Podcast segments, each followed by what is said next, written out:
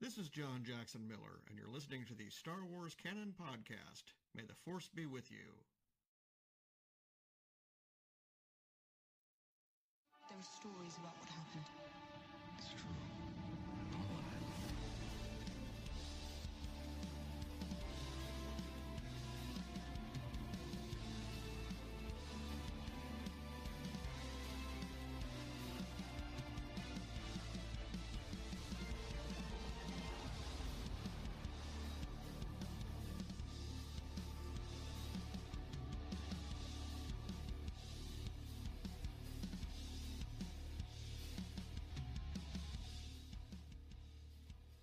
Hello, everyone. Welcome to episode 34 of the Star Wars Canon podcast. Many Bothans died to bring us this information. I'm your host, Brian Miller, and I'm so glad you've decided to join me yet again to talk about our favorite thing in the world, Star Wars. And I'm awful glad to be doing this show live again. I used to do it live uh, like a year ago, I think. For those of you tuning in for the first time, I used to do it live. Me and Kirsty tried it for a while, but our, our internet connection wasn't good enough, uh, I think, to really pull off a live show. We did it a few times, but there were a few hiccups and some glitches here and there. But uh, started playing around with some new uh, tech that I realized I had the entire time and never utilized to its full potential. So started looking around at some stuff and got a mobile hotspot able to do this. So uh, welcome to the first live show of the Canon podcast in God knows how long, man. So uh, very excited to be talking Star Wars with you guys. I'm going to give you a heads up from the top. You guys know I live in Kansas, so uh, there's uh, a threat, I guess you could say. I don't even want to call it a threat. There's a possibility uh, of some severe weather cropping up here in a little bit. So I told Kirsty if anything like that happens, to just come in here and let me know, and I'll probably cut this short so we can uh, kind of keep an eye on what's going on. But until that moment comes, let's talk some Star Wars. And you know, I was, uh, I think it was Monday. I was playing around with the audio video settings on uh, on the stream, trying to figure out how to get this hotspot to work. And uh, I saw that. Uh, Huh, anyway, uh, sorry, I was looking at the live stream over here. I got it pulled off my phone. Uh, I saw that there wasn't a whole lot of news, and I'll let you guys know that uh, that was the reason there wasn't an episode last week. There just wasn't a whole lot to talk about at all, to be completely honest. So uh, this week we've got maybe one. I, have got something to talk about, but then I'm, I've got five mailbag questions, and I'm going to turn it over to live chat. Uh, I've actually got the live chat set up here where I can pull it up. Uh, been trying to get a little nifty with stuff I can do on this thing. So, uh, got the live chat going here. I'm going to be keeping an eye on it over here on my phone. Uh, but we'll get to that here in a little bit after the mailbag questions. Before I start talking about the news, though, uh, I was going to let you guys know if you're tuning in for the first time, I've got a passion project I've been working on, uh, and I'm so close. I'm so so close to having it done.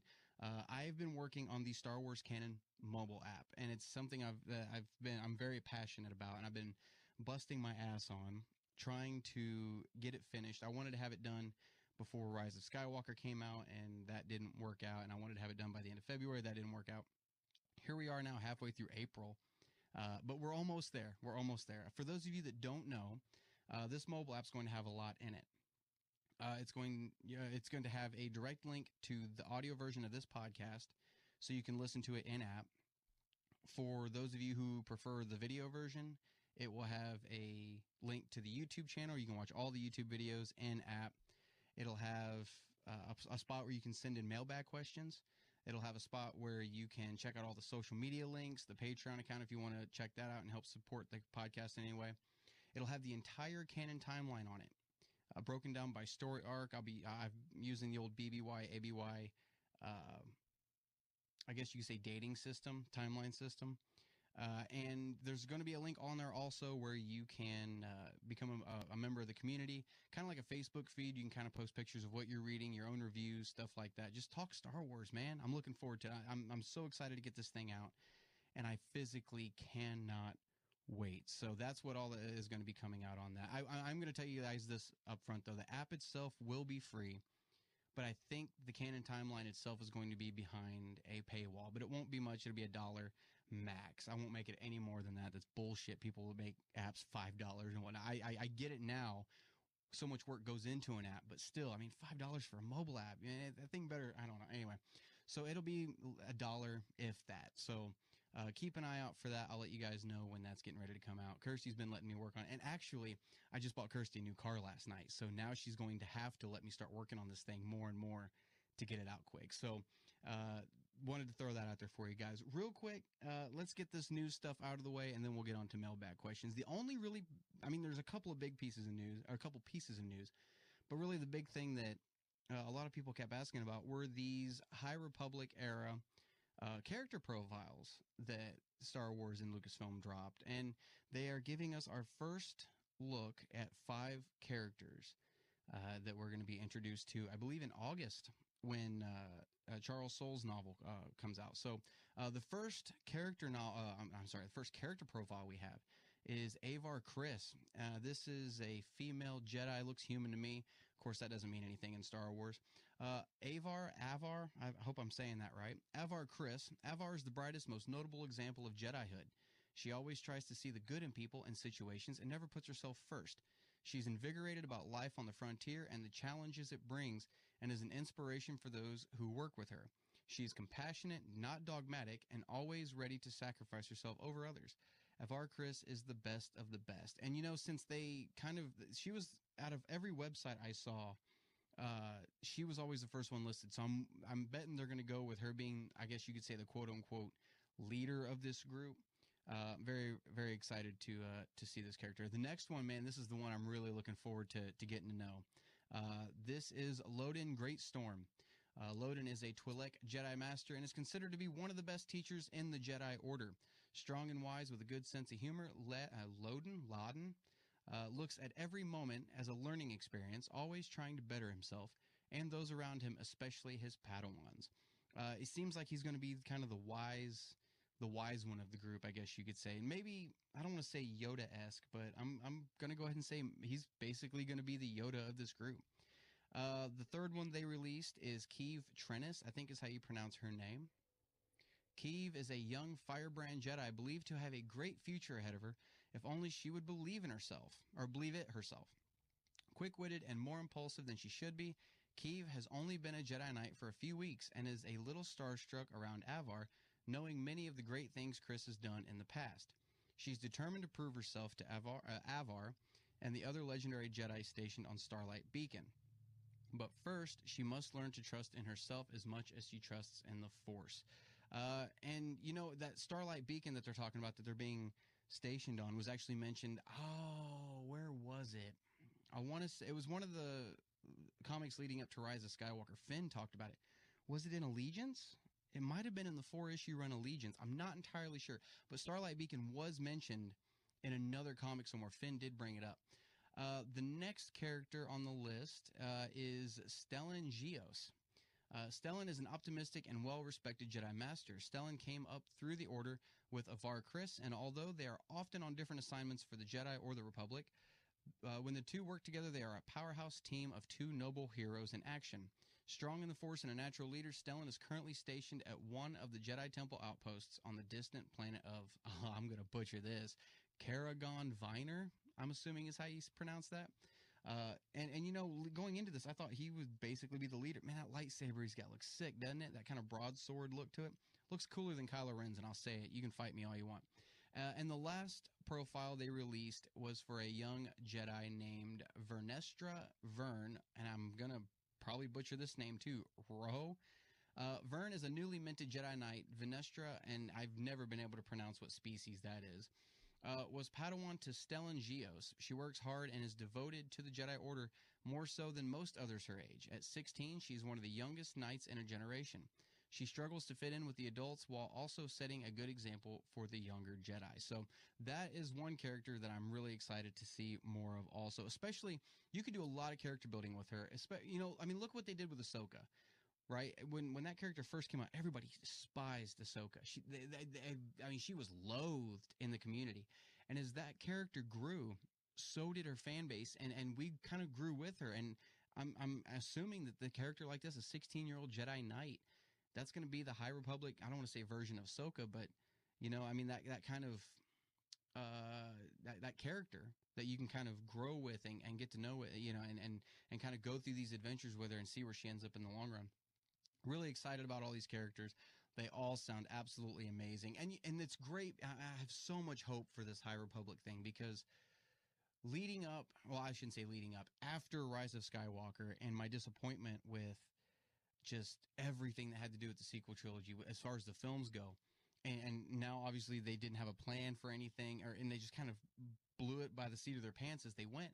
Now the fact that they're sitting down with this new era and they're actually taking their time and they're making sure they try to do it right and they're doing character development and and they're doing concept art and and and, and everybody's sitting in the same damn room together working on this thing to make sure it all goes together.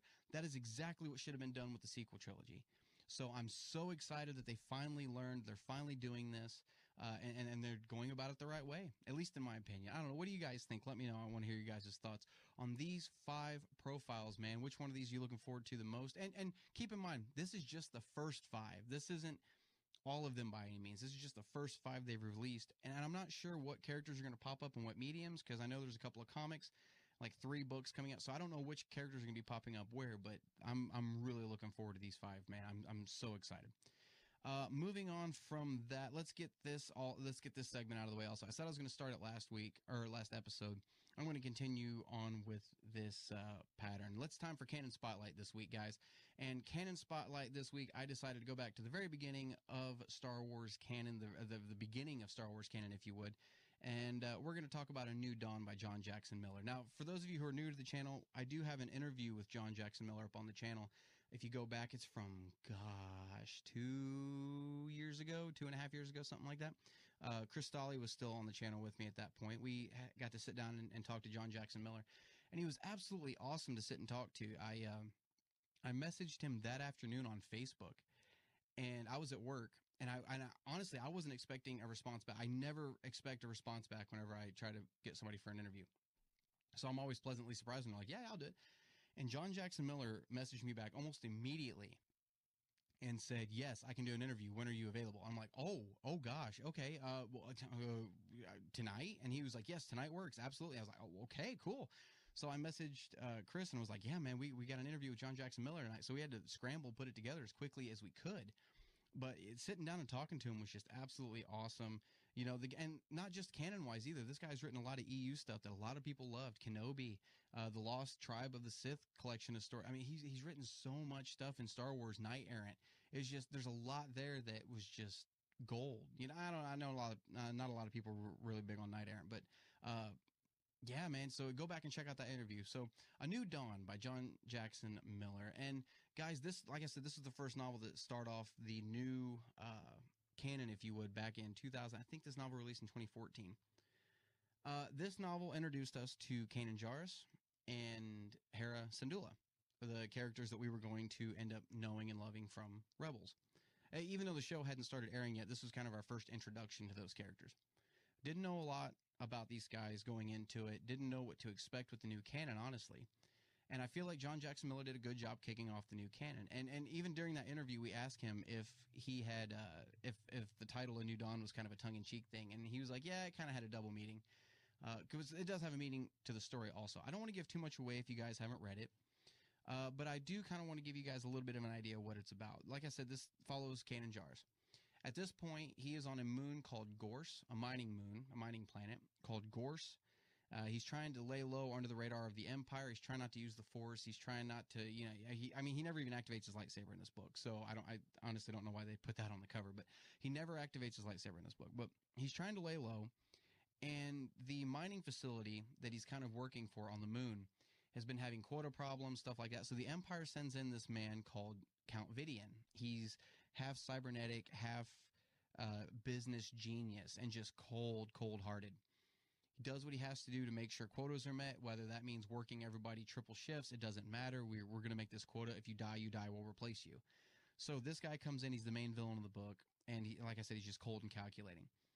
And uh, he he finds out about this rebel cell that's right under his nose. And Kanan meets Hera for the first time. She's there, and you kind of see their first interactions. It's an absolutely fun book to read. It's not one of my favorite books in canon, but it is a fun one to read, and it was a, I think it was a good jumping off point for canon uh, in the long run, especially you know with everybody when they said they were going to do the slate white with canon and everybody was kind of salty about it and was like no i don't want it i don't want no no no no no no no no don't do this to us I think this was this book was a good, you know, hey, we're it's going to be all right. Don't worry about it. It's going to be okay. So, uh, I'm I you guys got to check out this book if you guys have not read it, and especially if you're big Kanan and Hera fans. If you're a really big fan of Rebels, you like this book, see how they met for the first time, kind of the chemistry between the two characters.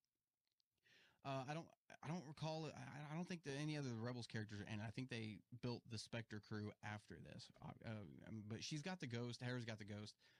Uh, but it's it's a really fun read, you know, and, and, like I said, it kicks off on a mining planet like every other Star Wars novel in the EU. So uh, definitely check that one out, though, guys. It's it's a fun read.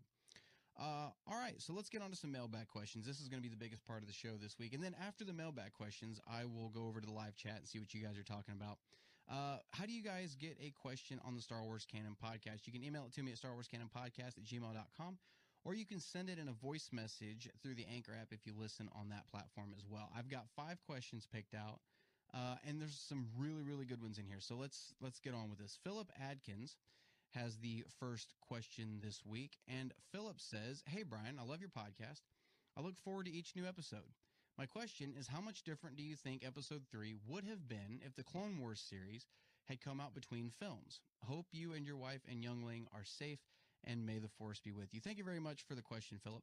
Uh, and me and Kirsty are actually watching Clone Wars through again right now. We're, I think we're coming, I think we're two arcs away from the Mortis stuff. So we're really getting into the good stuff right now.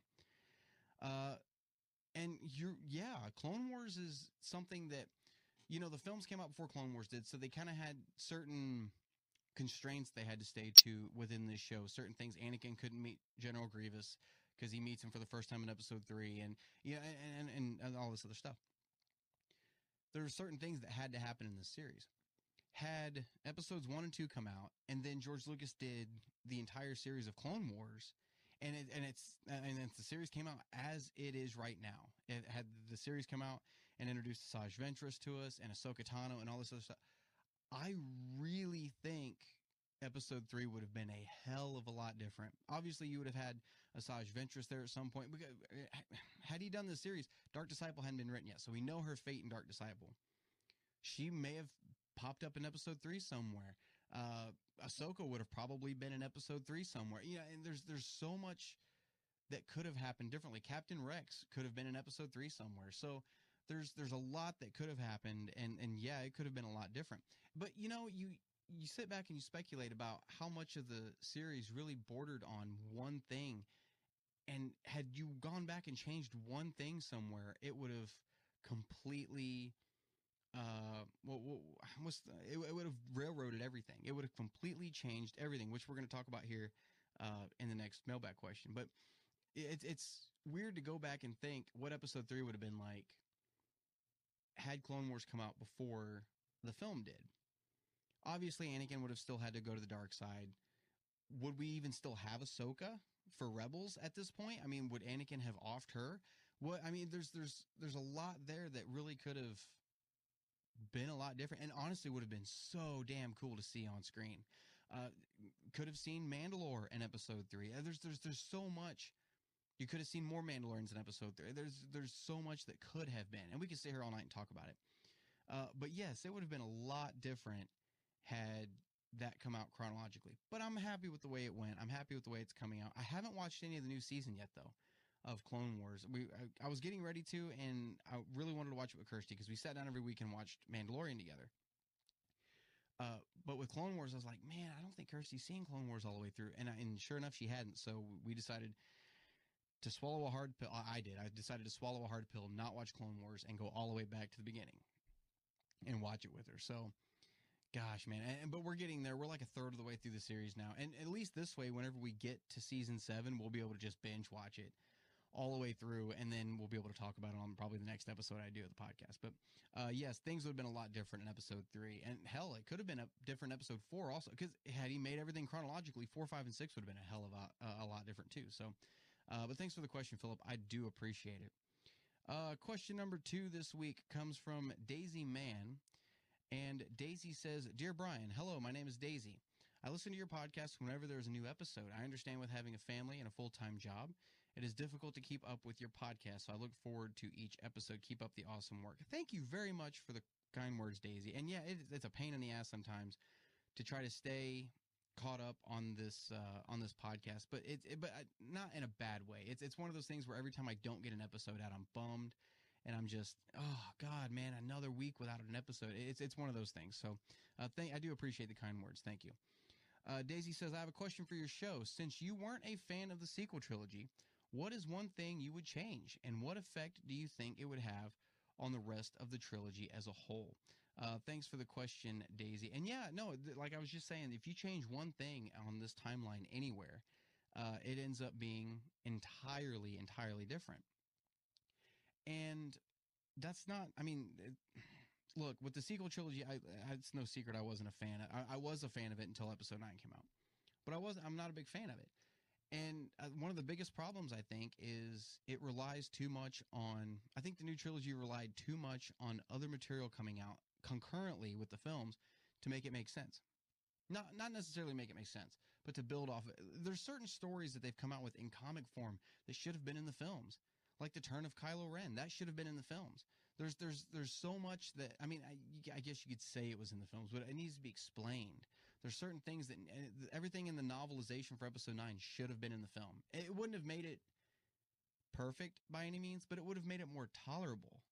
You know, so if I could change one thing about the uh, about the sequel trilogy, I would have started it earlier on the timeline. I would have went further back. I would have started it with the fall of Kylo Ren. That'd be a great way to kick off a new trilogy. Like, Jesus, we're hitting the ground running with this one.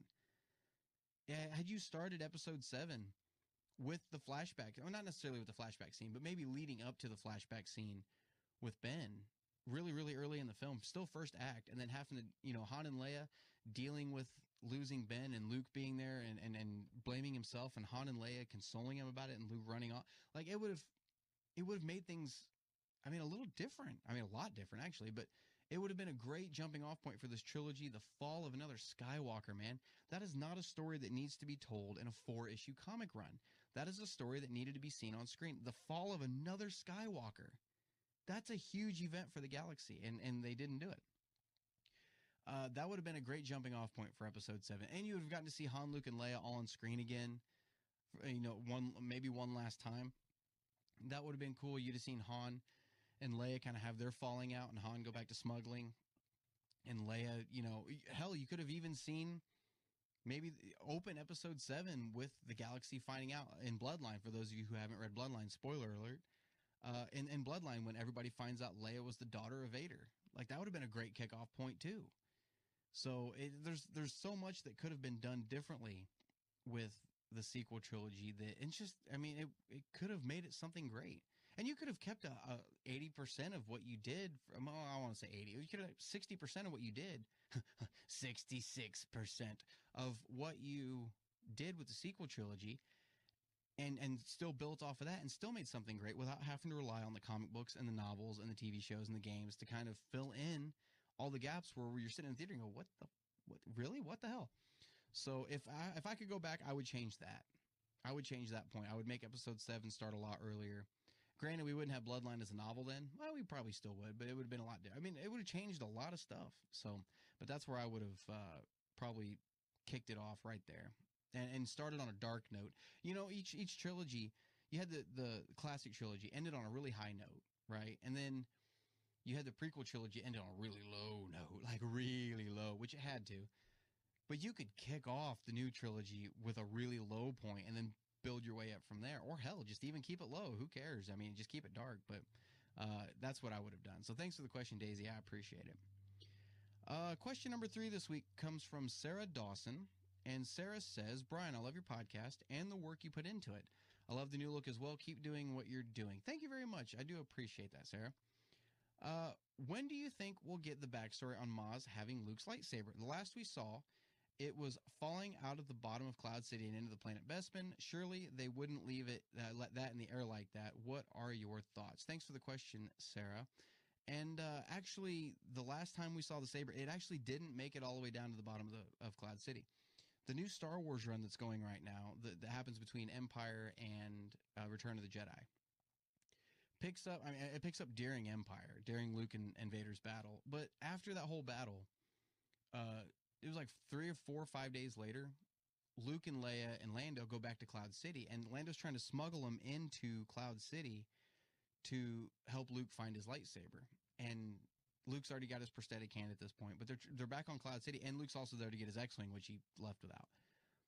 And Lando tells him, "Hey, it's probably going to be down on such and such level, trash, whatever, blah blah." So he goes down there to find it, and it's just mountains and mountains and mountains of garbage. And Luke walks in, he's like, "Great, this I'm never to find this thing."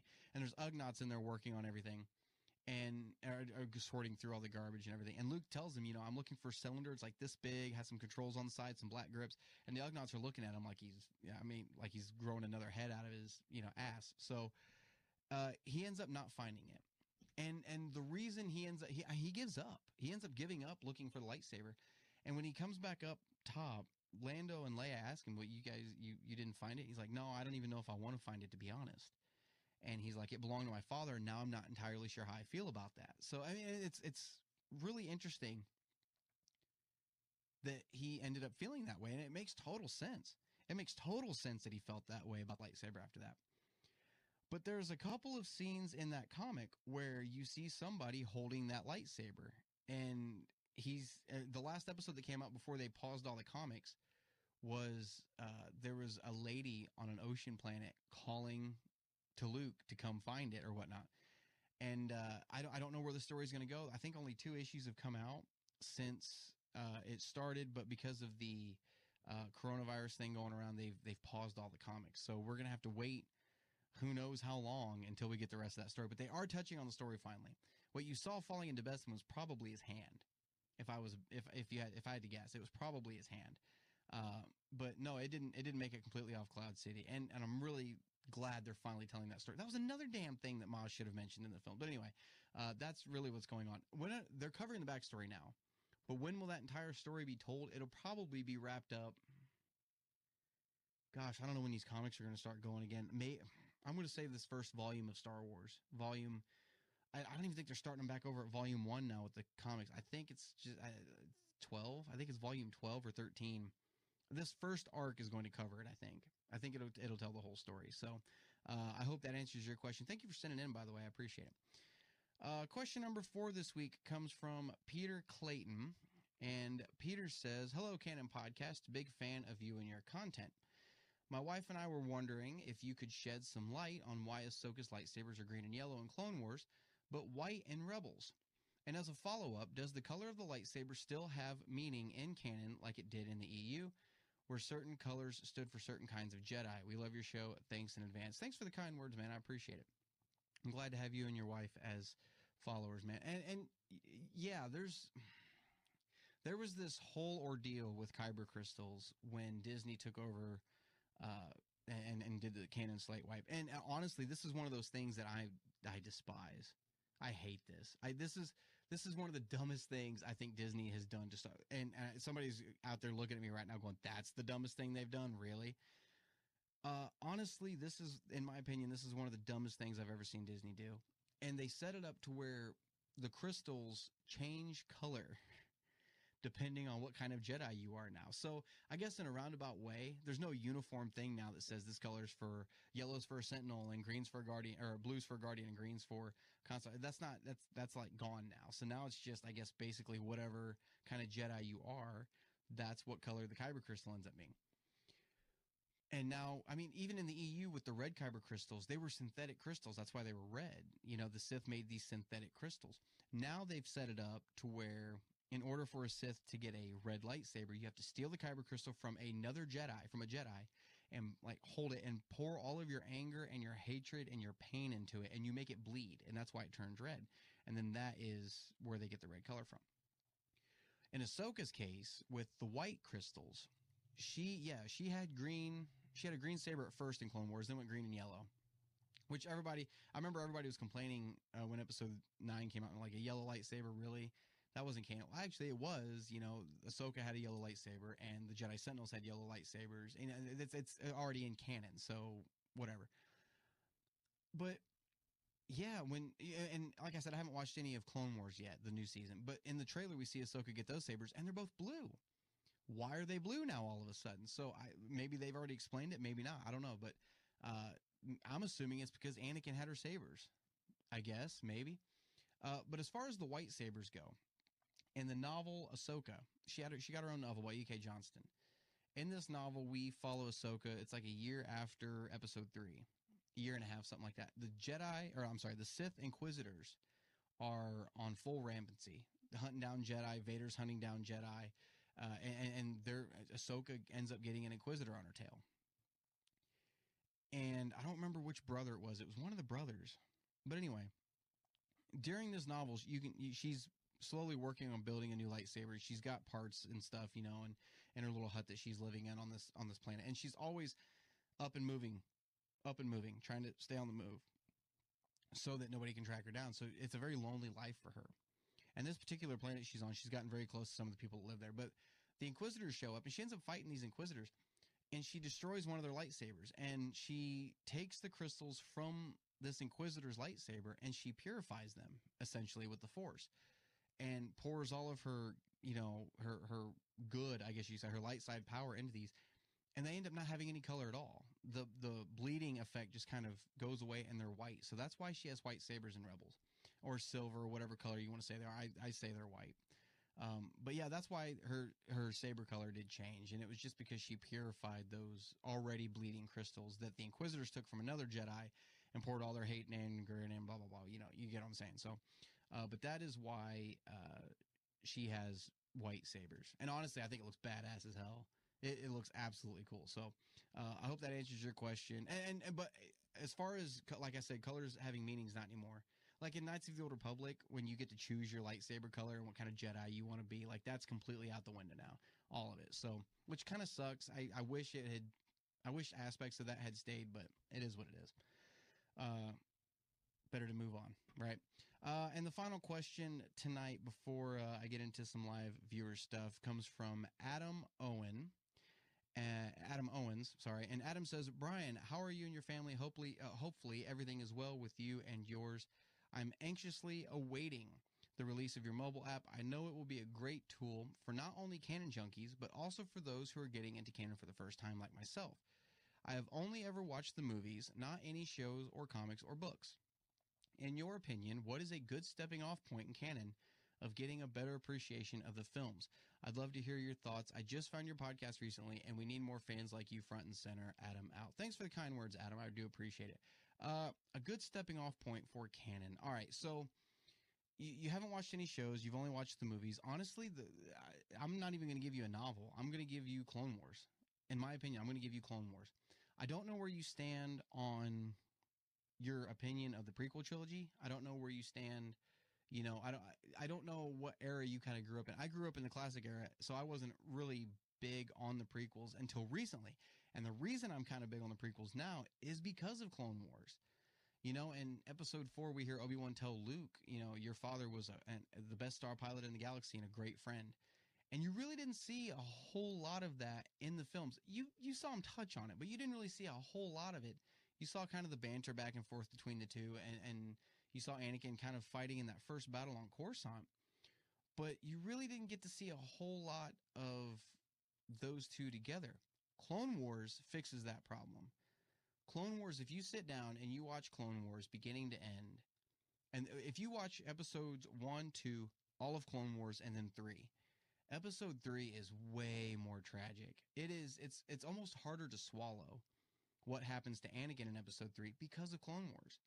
You know, with Clone Wars, you get to see those two really shine and really, you get to see why they're such good friends, and and you get to see Anakin grow while he's training Ahsoka, and and you know you see his starfighter abilities and all this stuff. It's it's great to watch. Uh, the, the reason I bring that up is because you said, uh, what's a good stepping off point of getting a better pre- uh, appreciation of the films? And I think Clone Wars will give you a better appreciation of the sequel trilogy. It has me anyway. Uh, as far as some other pieces of canon go, that'd be a good stepping off point. Lost Stars is going to be obviously the go-to for a lot of people. Uh, it's it's really it's still number one novel on my list. It almost got dethroned, but it didn't. Uh, but Lost Stars is is top on my list. And ask, I mean, eighty percent of Star Wars fans who have read it will tell you, yeah, no, definitely go read that book. Lost Stars is a good novel. Uh, it's written by Claudia Gray. It follows uh, a couple, this this uh, man and woman who are basic. They're they're in love. They're from the same planet, but one joins the Empire, one joins the Rebellion. So they're kind of this Romeo and Juliet, forbidden love kind of thing. And uh, they and they know each other is actually they both start out in the Empire, but one of them ends up jumping ship. I'll, I'll say that. Uh, but their their story is woven throughout the classic trilogy in such a way where you see classic trilogy events happening, the classic trilogy events happening between A New Hope, Empire Strikes Back, and Return of the Jedi from their point of view and how they were kind of behind the scenes quite a bit and you never even really knew that they were there. And it was it was a lot of fun to read. I could I read that book in 2 days. I could not put it down. And now when I watch the classic trilogy, I know that's some stuff going on behind the scenes, you know, stuff like that. As far as the sequel trilogy goes, I'm going to tell you don't watch the films, just read the novels. Uh, I, I I talked last week about whether or not the sequel trilogy should have just been novels, and I, I got quite a few comments on there. A lot you guys let me have you guys gave me a lot of feedback on that with your opinion and whatnot. And and yeah, no, a lot of you guys the novel for episode seven was just like cut and dry episode seven, but eight and nine, those I mean the trilogy still wouldn't work as a trilogy even with the novels, but it does make the films individually better. Um, but yeah, if if you're jumping off into canon for the first time, it, seriously watch Clone Wars and then turn around and watch Rebels, or watch Clone Wars episode three and then watch Rebels. Rebels was a show, uh, and and everybody, I I don't want to say everybody else, but a lot of the people watching this right now have already watched Rebels. They know what I'm saying, but th- this is for you. This is for you, Adam. Rebels was a show that came out in 2015, I think. I think it's when it started. Yeah, it was 20. It was 2015, before Force Awakens came out and a lot I know a lot of people didn't really have high hopes for it and they thought it was going to be too kiddish and and, and at, at first it kind of was it wasn't bad uh, but the further you went into that show the deeper it got and and by the time you get to the end of season 2 out of 4 seasons there's 4 seasons of Rebels by the time you get to that the end of that second season holy crap man it it's getting deep it's getting dark you're seeing the return of characters that you absolutely love. Like it, it's it's you you see a face off that had to happen at some point that so many fans were screaming for that they just had to have. And and there's an awesome face off halfway through the series. Uh, Twilight of the Apprentice is still two of my absolute favorite episodes of Star Wars TV ever. Um, but yeah, Clone Wars and Rebels is a lot of fun. And like I said earlier, me and Kirsty are watching Clone Wars again now, and I'm forgetting how much fun I had watching it the first time. And it's been so long since I actually sat down and watched the entire series that there's things happening that I'm like, oh, I forgot about that. Yeah, all right. Uh, so yeah, definitely check out Clone Wars. And if you want the timeline, if you need the timeline of Clone Wars episodes, if you go to the Facebook page for the Star Wars Canon podcast, it's going to be on the app.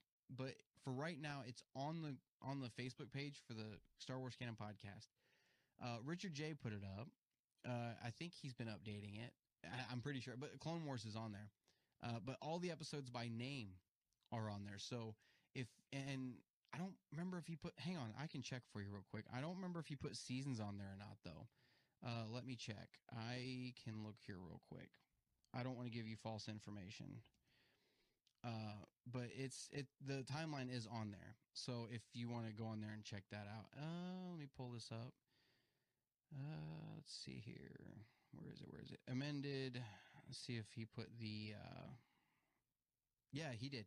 Uh, he, the the season number and the episode numbers are on there. So uh, head on over to the Facebook page. You'll be able to see it on there, and the comics are scattered throughout there. You don't. Nothing in the comics so far has really screamed essential as far as Clone Wars era stuff goes. So uh, yeah, the the episodes are all on there. And matter of fact, like it's weird what order they go in because it's a season two episode, then a season one episode, and then the movie, and then two season three episodes, and then it kind of goes, you know, basically seasons one through uh, six or seven now, minus those episodes where you kind of skip back and forth. And I know there's an arc somewhere in there where, and it's, I want to say season two. I don't remember what it is, but one of the episodes because it confused the hell out of me when me and Kirsty were watching it the other day because at the beginning of each episode of Clone Wars, you know, it's kind of given the recap, and Tom Kane's doing the narration, uh, and it's kind of telling what's going on in the galaxy. And one of them showed a clip from an episode from season one that we hadn't watched yet in this chronological playthrough. I'm like, that's from Hostage Crisis. Why is that on? We haven't got that. Did we miss an episode arc somewhere? So I started going back and looking, and I'm like, no, we didn't miss it. But I figured out what happened because these were aired out of order there's a story arc about a third of the way through Clone Wars where one of the episodes goes back to season one, and that's what that's from. So by the time the season two stuff already aired, that had came out, that episode had aired, so they used footage from that. So they used footage from something that hadn't even happened in Clone Wars yet when you watch it chronologically. It's weird. It's it's confusing. It's and so far it's been the only instance I've seen of it so far. Um, but keep that in mind. Like if if you really if you really pay attention to the show and you notice that, it's going to throw you off. But don't think anything about it. You are getting to that episode later on. So uh, definitely go check out Clone Wars, man. And I think that's the most I've ever talked up Clone Wars. And I'm really enjoying watching it again. I can't wait till the new season uh, until I get to the new season. So uh, I hope that answers that question for you, man. Thank you so much for sending it in. I do appreciate it. All right, guys, we've been going for about 45 minutes. Uh, let's head over to the live chat. I want to see what you guys are talking about here. Let me pull this up. Mm, all right, let's see here. What are we talking about here? Usef Wally is on. Man, how's it going, brother? Uh, I'm live with you this time. Awesome, man. That's a that's a uh, a fan of mine from Egypt. Uh, definitely got to get over there, man. I'm a big fan of Egypt and and I, I of ancient Egypt stuff. I want to see the pyramids. I want to see the Sphinx. I want to see all this stuff. Uh, and if I get over there, man, I will definitely look you up. AAMJ at Double O is on. We're live this episode. Awesome. Yeah, man, it feels really good to be live again. It really does. And and it's one of those things where you never know what's going to happen on the show. Uh, let's see here. Rapper Riders is on. Which song is this? It sounds so familiar. I'm assuming you're talking about the uh, uh, music from the beginning, from the standby screen. Uh, I actually found out that Star Wars music, if you, if I was trying to find Star Wars music to use mm, two or three years ago, and I didn't want to, I didn't want to use anything that was copyrighted, which is why I had, I sat down with uh, Brooke Monroe, who wrote the opening intro for this podcast and the outro. He wrote uh, and, and did a great job with them. Uh, but leading up to that, I was using royalty free Star Wars music. So basically, that's anything that's really uh, Star Wars trailers or Old Republic stuff. A lot of that music actually isn't copyrighted right now. Uh, and, and so people are free to use it, which is really weird. And, and I wasn't even entirely sure about that at first, but it turned out to be true. So, uh, and that song, I, there was actually two of them there. One of them was General Kota, and the other one was, I want to say it was Star Killer from Force Unleashed. I want to say that's what his theme was. Uh, it was his, his theme. It sounds awesome. I absolutely love that music, man. Uh, music is one of the biggest things in Star Wars that just I I could sit and listen to Star Wars. Kirsty's the complete opposite. She can't listen to a soundtrack at all. I could sit and listen to a soundtrack all night, man. Uh, especially if it's John Williams.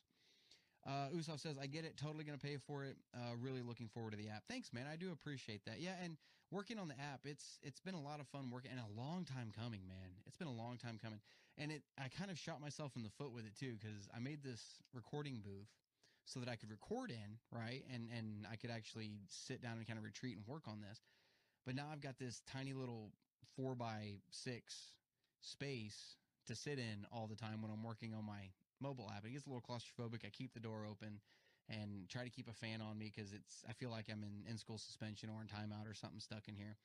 Uh, but yeah, no, it's it's it's it's it's a lot harder working on a mobile app than I thought it was going to be. I did a website for the Canon library back when it was the Star Wars Canon library. I did a website for it a while back. Uh, and actually, I should back then I should have just started doing the mobile app because now it's a pain in the ass trying to catch up. Uh, but I did the the website and I updated it weekly and actually bought the domain Star Wars Canon Pod or Star Wars Canon Library.com and and worked on that for a while. But the website was a lot easier. It was, I mean, I it was it was basically drag and drop with a mobile app. Man, I thought you know going into it, I'd never done it before. I thought it was going to be something that you could just drag and drop stuff, and I was like, shit, man, you got to make everything from scratch. It is it's it's tedious. It really is. You know, I, I I literally if if you guys head over to our Patreon page, if you're a Patreon, right, if you're a patron right now, there's a link up there, and I might have to repost it uh, for you guys because it's been a while since I've posted anything to the Patreon account. Actually, uh, it's if if you click on that link, you can kind of play around with the app a little bit in a browser. So it's not it's kind of like a, a mobile website at this point, but you can kind of see how it's going to feel. If you go to it on your phone, you're you're better to go to that on your phone if you're a patron and actually pull up the link that way. And you can kind of mess around with it, but everything you see in that app has been made from scratch. Every single thing. So uh, it's taken a lot longer to do than I actually thought it was going to. I knew it was going to take a while, but I didn't know it was going to take this long. Uh, says, I'm excited by the characters. You're right, that broadsword saber looks cool. Do you think they'll play a bit with some of the planets and ecosystems we know today? And is Coruscant the capital? Uh, I'm going to assume Coruscant is still the capital. Um, I'm, I'm definitely going to assume that it is. As far as the ecosystems, like other planets that we've seen before, like Tatooine, Naboo, are we going to see some planets bef- that we've seen before? Uh, Probably at some point, they'll, they'll probably sprinkle a couple of little planets around that we've heard of before, or you know maybe name drop something somewhere. But I wouldn't bank on seeing a lot of it. I think this is the point. I think we're at the point now where Disney is going to take a step back and they're going to be. They've look. They've told their. They've they've finished off, if you want to call it that. They finished off. It, hmm, they finished the Skywalker saga, capped it off. Uh, not great. Uh, and now they're at a point where they're trying to establish their own section of the Star Wars universe. They're not cons- they're they're not constrained by something that has already come before. Even with seven, eight, and eight, and nine, they were kind of constrained a little bit with what they could really do with their films. Had to have a certain look, had to have a certain feel, had to follow this story, right? Moving on. With this, with the High Republic, they're they're free range, uh, free range, man. They're free roam. They're going to be making whatever they want to make. They're uh, they're going to be making up new planets. They're going everything. So I wouldn't count on, like I said, you'll see name drops once in a while, but I wouldn't count on a lot of it. I hope, I hope that Ilum gets mentioned. I, Ilum, however you, you pronounce it, that planet got the raw end of the deal, man. When it came to Disney, I'm not gonna lie. It- you know, it's been confirmed now that Ilum was Starkiller Base. Starkiller Base was the planet uh, Ilum, Ilum, however you want to pronounce it. And it's heartbreaking now playing Jedi Fallen Order and seeing them gut that damn planet. It's so hard to watch, but uh, yeah, you'll probably get name drops here and there, but I wouldn't bank on anything being very familiar at all. You'll you'll probably get a mention of Yoda somewhere. He's alive at this point. Uh, and you know, I was thinking about something also when it came to Yoda. Not to get off topic here. We always talk about Yoda being 900 years old. He says for 900 years I trained Jedi. So has he been training Jedi for 900 years, or is he 900 years old? I've never thought about it before. Maybe I'm missing something somewhere. You guys let me know. Uh, I'm sure if Yoda's training Jedi, if he trained Jedi for 900 years, he's probably training Jedi now. 200 years, you know? So, and you're looking at a time period where Chewbacca is just, well, well, I guess he'd just now be being born, right? Uh, so yeah, it's, it's, there's, you could probably get a couple little familiar things, but it's going to be more of like a little tongue in cheek thing where you're like, oh, I know who that was. Um, but I wouldn't bank on seeing it. But that lightsaber, yeah, man. Look, one of the things that a lot of people gave Force Awakens shit for right at the beginning was Kylo Ren's lightsaber, and people were making fun of it, talking about he's going to cut his own damn hand off and all this stuff. And yeah, I get it's a cool saber. Don't get me wrong. I love Kylo Ren's crossguard saber. But this saber, hang on, let me pull this picture up again. Let me uh right here. I want to pull this picture up again. This broadsword, man, this lightsaber is absolutely sick. That is absolutely sick. And I've, you know, I told Kirsty that I was uh, going to start collecting lightsabers, and that is definitely one that I'm going to want on my shelf as a broadsword lightsaber, not a crossguard saber. I'm going to start calling them broadsword sabers so you know the difference. I want a broadsword saber. I think it's so cool. Uh, Will R says, Hi, how's it going, brother? Uh, AAMJ 00 says, Favorite Mandalorian? Ooh, you know, for the longest time growing up, it was and well, I guess he wasn't even Mandalorian. Now that I think about it, was Boba Fett, and and now I'm at this point where Boba Fett's so overrated and everything. My favorite Mandalorian. See, Kirsty and I, like I said, we're watching Clone Wars. We just got through the first Mandalor, uh, Mandalorian arc, and uh, it was the first time you know you see Vizsla with the dark saber and all this other stuff. Honestly, like.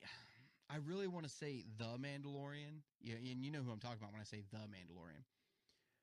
Uh, but that's too simple of an answer for me right now. I and and honestly, I'm gonna I'm gonna say a name, and you're gonna look at me and you're are you are you serious? That's your favorite Mandalorian? Uh, maybe you mean in the armor, and that's not what this is gonna be. Honest to God, my favorite Mandalorian at this point is Duchess Satine. I look, Duchess Satine was a badass leader. She slowly found out about the corruption in her own government and wanted to take steps to correct it which you don't see political leaders doing that nowadays. You you have a leader that actually cares about her people who are at a hospital with children who are sick and and actually hands on trying to figure out what's going on, right?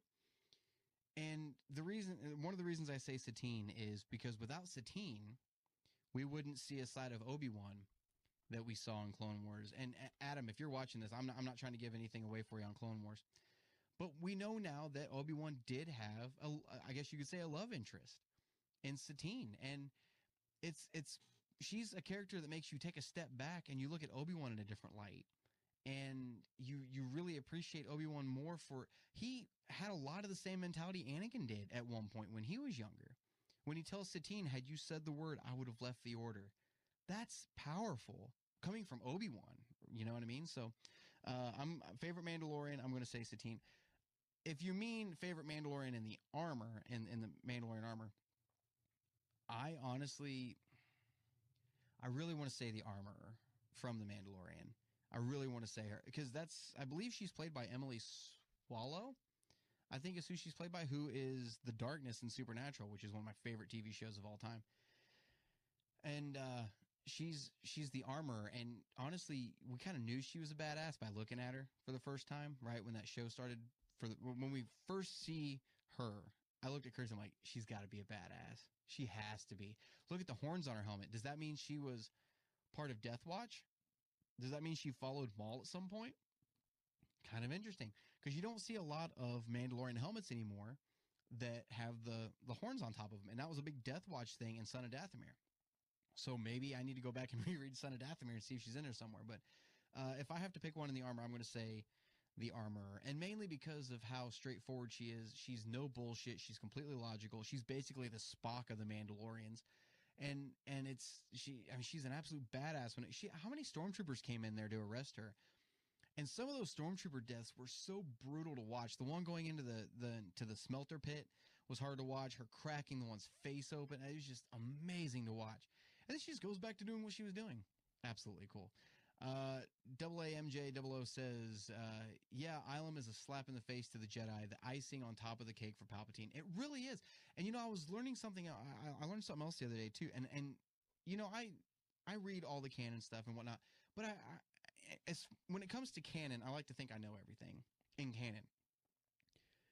EU and canon are two different things, and I guess there's some things that have been shown in in the EU that I guess you could kind of transfer into canon and actually say hap- happen.